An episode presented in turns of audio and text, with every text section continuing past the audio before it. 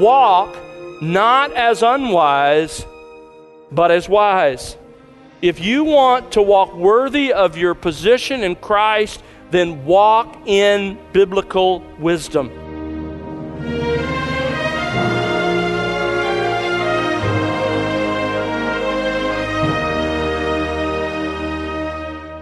Welcome to The Word Unleashed with Tom Pennington. Tom is pastor teacher at Countryside Bible Church in Southlake, Texas. Hello again, I'm Bill Wright, and Tom is continuing his current series with part two of Watch Where You Step. You know, it helps to keep your eye on where you step as you walk. It could mean the difference between moving along or falling into a hole. Well, friend, the same principle applies to your pursuit of biblical wisdom. Have you ever stopped to think about what might be getting in your way? Think about it. The simplest way to grow as a believer is to study God's Word and spend time in prayer. Yet, too often, the things of life distract from what is of utmost importance. Well, today, Tom will continue to examine the ways that believers are called to pursue biblical wisdom, sharing some practical insights for you to consider from Ephesians 5 verses 15 through 18. Let's join our teacher right now on the Word Unleashed. We have paths, we have predictable patterns of behavior, we have habits, lifestyle. And Paul is saying when it comes to those patterns, those paths, those habits of thinking and talking and living, we are not to be like those that God would call unwise. On the other hand, we are consistently to be walking like those God considers wise. Notice wisdom here is about living. It's not about what you know, it's about how you translate what you know into how you live, how you walk, the paths you take each day. As one commentator writes, Andrew Lincoln, to live as a wise person is not just to have knowledge but to have skill in living, to have the sort of understanding that authenticates itself in practice. Now, how can we do that? I mean, Titus 3 tells us we used to be foolish. How can we now consistently be walking as those who are thinking and speaking and behaving as biblically wise? You know, here's the incredible thing to me about Scripture. I, I never cease to be amazed by it. Because Paul here gives us a very clear command. If you want to honor Christ, you want to walk worthy of his calling in your life, of what he has done for you, then walk as those who are wise. And then he turns right around and lays out the path. In the next four verses, Paul marks out the path to a life of biblical wisdom. Do you want to live wisely in the world? In a way that God would consider wise? If you're a believer, you do, because God's placed that within you. There is within your heart a desire to please Him, to walk in paths every day that honor Him. How do you do that? Well, there are several crucial components of a life of biblical wisdom. Crucial components. If you want to live a life of biblical wisdom, the first component that must be true is this examine your ways. Examine your ways. Look at verse 15. Therefore, be careful how you walk, not as unwise men, but as wise. The warning, be careful, it's one of the common Greek words for seeing. It's like Paul is saying, watch out, look out. In this context, it means to contemplate, to think about, to weigh carefully. It's a command for every believer to carefully weigh, to contemplate how he walks. Murray writes, he bids them keep a close watch on the principles by which they are regulating their lives. I cannot tell you how important this is. This is absolutely crucial to every one of us as believers because one of the surest ways to ensure that you will live a life of a fool is by never stopping to think about the paths you're on. Let me say that again. One of the surest ways to ensure a life of foolishness is simply never to think deeply about the course you're on. There's a proverb that gripped my heart many years ago now that makes this point. I want you to look at it. Proverbs chapter 14. Proverbs 14 and verse 8. Solomon writes this The wisdom of the sensible is to understand his way, but the foolishness of fools is deceit. Notice he says, wisdom, the wisdom of the sensible person, that is, the wise person, is to understand. Here, the word understand, the Hebrew word understand, means to give thought to, to consider. It's one of the Hebrew words that's sometimes used of meditation. One of the practices that distinguishes the wise is that he considers, he gives thought to, he meditates on his way. Now, the Hebrew word for way describes a well worn path. When it's used metaphorically, as it is here, it refers to one's habits, the path you take day after day, the ruts you make by your behavior day after day. And he's saying, what makes a wise person wise, one of the defining characteristics of a wise person is that he gives careful thought to, he meditates on, he understands his paths, the paths he takes day after day, or the way he takes.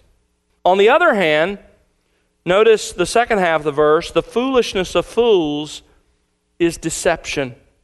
One of the practices that distinguish fools is deception. What kind of deception? Well, you need to understand a little bit about Hebrew poetry. Hebrew poetry is not like English poetry, it's not defined by rhyme, it's defined primarily by parallelism. That is, there's one line and a second line that somehow is parallel. Sometimes that second line is synonymous, that is, it just tells you more about the first line. Other times it is antithetical, that is, it is the opposite of the first line. And that's what we have here. And so you have these two juxtaposed. That means then that in the second line of our proverb we're looking at, deception is the opposite of understanding or thinking or meditating. So, in other words, Proverbs 14:8 is referring to the fact that the fool refuses to think deeply about his way. He refuses to understand his way about his patterns of life, and that leads only to deception. Not the deception of others, but his own self deception. He is self deceived because he doesn't think about his way, his paths. You remember back in Proverbs 1, the passage I just read for you, it ends in verse 32 by saying this the complacency of fools will destroy them. In other words, they're at careless ease. They just don't care. They just want to have the next joy, the next pleasure. They never pause to think about anything deeply, and certainly not about the paths their own. Solomon makes the same point over in Ecclesiastes chapter 2, verse 14. He says, The wise man's eyes are in his head. In other words, he's using them, he's looking, he's seeing what's going on, he's seeing his path, he's observant. But, verse 14, the fool walks in darkness. The fool doesn't have his eyes in his head. The fool isn't seeing. He just stumbles ahead without thought careless, complacent, just doing the next thing that comes. Listen, Paul wants us to know in Ephesians 5 that if you and I are going to live a life of biblical wisdom, we must examine our ways. We must think deeply about the paths we're on. If you want to live in biblical wisdom, you cannot be one of the lemmings who follow the crowd to the sea. You must meditate on. You must give careful thought to your way. Don't deceive yourself. Don't live an unexamined life. John Stott writes Everything worth doing requires care. We all take trouble over the things which seem to matter to us our job, our education, our home and family, our hobbies, our dress and appearance. So, as Christians, we must take trouble over our Christian life. We must treat it like the serious thing it is. How practically do you do this? How do you examine your own ways? Well, biblically, there's one primary tool that's given to us to examine our ways, and that is by setting aside time regularly to read and meditate on and apply the Scripture. Why? Well, look over at James 1. James makes this very clear as to why the Bible is so important in our lives as believers. One of the reasons it's so important. James chapter 1, it's in a section about receiving the word. In fact, verse 21 he says this, James 1:21, therefore putting aside all filthiness and all that remains of wickedness, in humility with a humble heart receive the word implanted which is able to save your souls. Be receptive to the word, and that word and a love for it has been implanted in your soul, and it is what rescues you. But it's not enough just to receive it in the sense of to acknowledge it's God's word and to hear it. Verse 22 But prove yourselves doers of the word and not merely hearers who delude themselves. For if anyone is a hearer of the word and not a doer, he's like a man who looks at his natural face in a mirror. For once he's looked at himself and gone away, he's immediately forgotten what kind of person he was. But one who looks intently at the perfect law, the law of liberty, and abides by it, not having become a forgetful hearer, but an effectual doer, this man will be blessed in what he does. The Word of God, James says, is like a mirror in which we see our spiritual reflection. Without the Word of God, we think we look pretty good, don't we? I mean, we can begin to think that we're okay, that we're fairly spiritual, that we're, we're doing everything we ought to be doing. But the mirror of Scripture doesn't lie. It shows us, when we look into it, our true condition. But without the mirror, our self perception can be terribly flawed. As one author says, our self perceptions are as accurate as a carnival mirror. We need a true mirror. That's how it is with the Scripture. It's like a mirror for our souls. And when we look into it, we examine, it examines our ways. Or to use another metaphor, the Word of God is like a straight edge used in building. When I worked in the building trade, you could always check the level or plumb of a wall by a plumb line, a taut string next to that wall, and you could immediately see whether that wall was crooked or straight. The Bible is like that. Lay the scripture next to your normal patterns of behavior, and it will tell you whether your life is straight or whether it's crooked by God's standard. So examine your life and examine it by laying it alongside the scripture. Let the scripture be the mirror into which you, in which you see your reflection your honest spiritual reflection. But don't live life unexamined. If you want to live in biblical wisdom, you must examine your ways. There's a second crucial component of a life of biblical wisdom, Paul says in verse 16 seize every opportunity. Seize every opportunity. In verse 16, Paul is stressing the urgency or importance of pursuing biblical wisdom. Notice verse 16 making the most of your time. We use this verse in a variety of ways, and I guess that's okay because it is kind of a proverb. Even Paul uses it differently over in Colossians chapter 4 verse 5, similarly but different. So what does the phrase mean here? How is it used in Ephesians 5? Well, first of all, notice that it's not the main verb of the sentence, but rather it's a participle. I know I'm asking you to bring back distant memories, but try to remember a little bit of English grammar here. It will help you understand this. This is a participle, it modifies the main verb of its clause. It explains how to walk wisely. Walk wisely by making the most of your time. Now, the English words making the most translate just one Greek word. It's the word literally translated redeeming. It's the language of the marketplace. It means to go into the marketplace and to buy up something. It's going into the marketplace, and in this case, buying up not some commodity, but rather opportunities. And the Greek word for opportunities is an interesting word as well. It's actually one of the Greek words for time. There are two Greek words that really represent time. One of them is kairos, and the other is chronos. You recognize chronos. It's the word from which we get words like chronology, chronicle. It refers, chronos does, to time as the passing successive moments on the clock. It's like the way we use the English word time in the sentence, What time does the service start? We're talking about time as those successive moments passing. That's not the word used here. The other word, and the word that's used here, is the word kairos.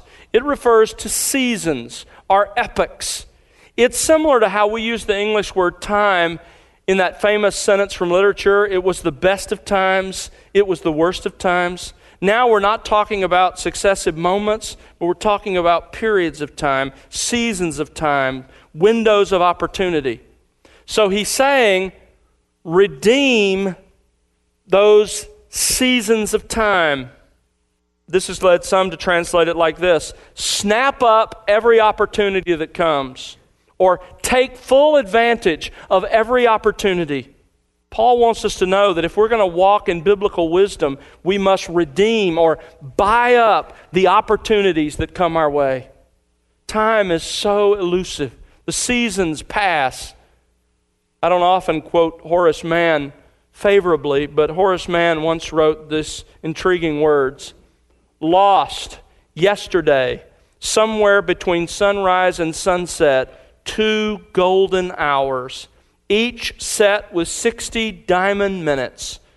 No reward is offered, for they are gone forever. A foolish life is one that wastes precious time and opportunities. On the other hand, a person who lives in biblical wisdom redeems the opportunities to pursue biblical wisdom. Why is this so important? Well, look at the end of verse 16. Notice the reason Paul gives for, because the days are evil. We are to live out a life of biblical wisdom, seizing every opportunity to grow in wisdom because we are surrounded by the foolishness of a world under the control of the God of this age, Satan himself. As Harold Hoehner writes, Believers are commanded not to let the God of this age intimidate them, but to take advantage of every opportunity in this immoral environment to live a life that pleases God. It's like Moses in the one psalm that Moses wrote, the oldest psalm in the Psalter, Psalm 90, verse 12. He says, Lord, teach us to number our days that we may apply our hearts unto wisdom. In other words, God, teach us to live in the light of the brevity of this life and eternity so that we can really pursue wisdom carefully and with urgency. If we want to live in biblical wisdom, we can't waste the opportunities we have to pursue it. J.I. Packer writes The opposite of wisdom is folly. And listen to how he defines folly it is the short term self indulgence which marks out the person who doesn't think about long term priorities and goals, but lives on a day to day basis asking this question What is the most fun thing to do now? That's folly. The only way to live a wise life is to live on purpose, to determine what's truly important, and to pursue those opportunities every day. And specifically, in the context of Ephesians 5, this command to seize the opportunities has to do with seizing every opportunity to pursue a life of biblical wisdom. What that really means, very practically, is what you do with your free hours. Ever thought about this? You, you have as much time as anyone in the world has ever had. As much time as Jesus had, as much time as Moses had, as much time as the President of the United States has. You have as much time as anyone has ever had. And there are certain numbers of those hours that are spoken for, and there's really nothing you can do about it. But there are other hours that are free. That's the difference. Listen to J. Oswald Sanders in his book, Spiritual Leadership. He writes After making a generous allowance of eight hours a day for sleep and rest, and few really need more than that, three hours a day for meals and social interaction, 10 hours a day for work and travel on five days, there still remain no fewer than 35 hours unaccounted for in every week. What happens to those hours? How are the extra two days in the week invested? The whole of man's contribution to the kingdom of God might well turn upon how those crucial hours are employed. They will determine whether his life will be commonplace or extraordinary.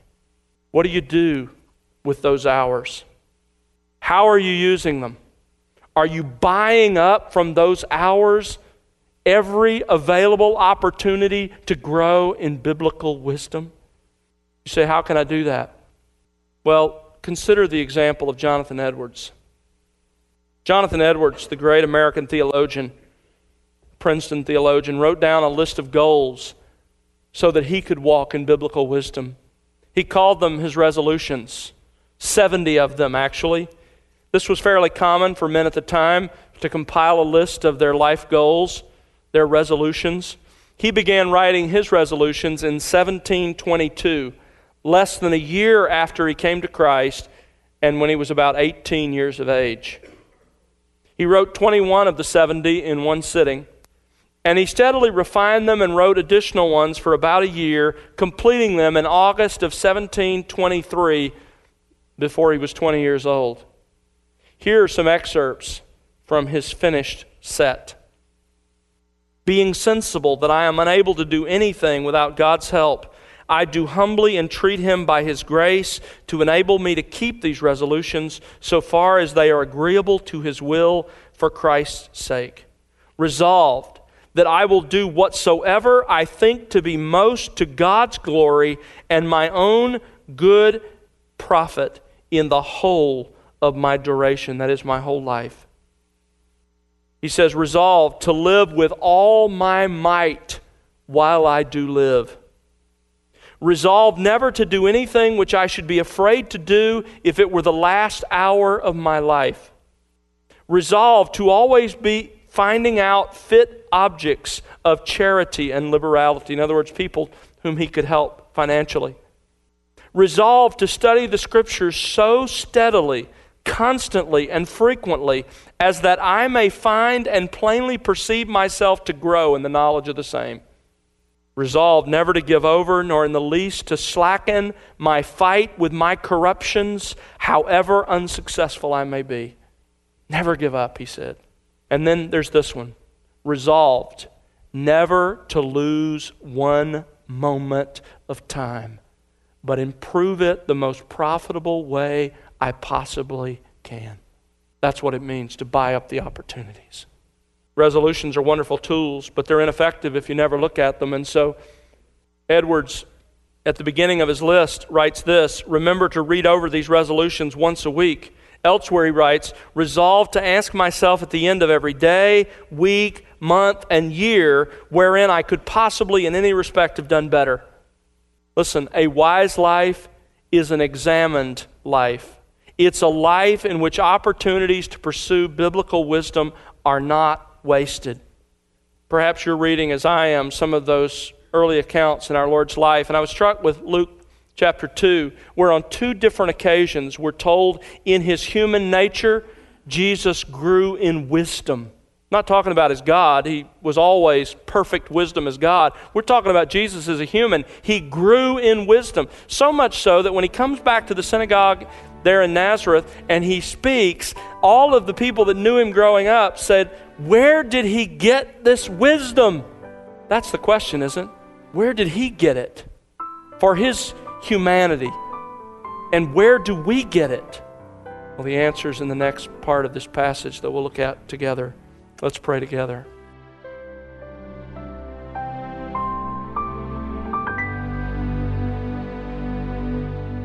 That's Tom Pennington here on The Word Unleashed with part two of his current series, Watch Where You Step. Tom will have part three for you on our next broadcast, and we do hope you'll join us then. Well, we'd like you to know that Tom has a new book out titled The God Who Hears, a book of pastoral prayers.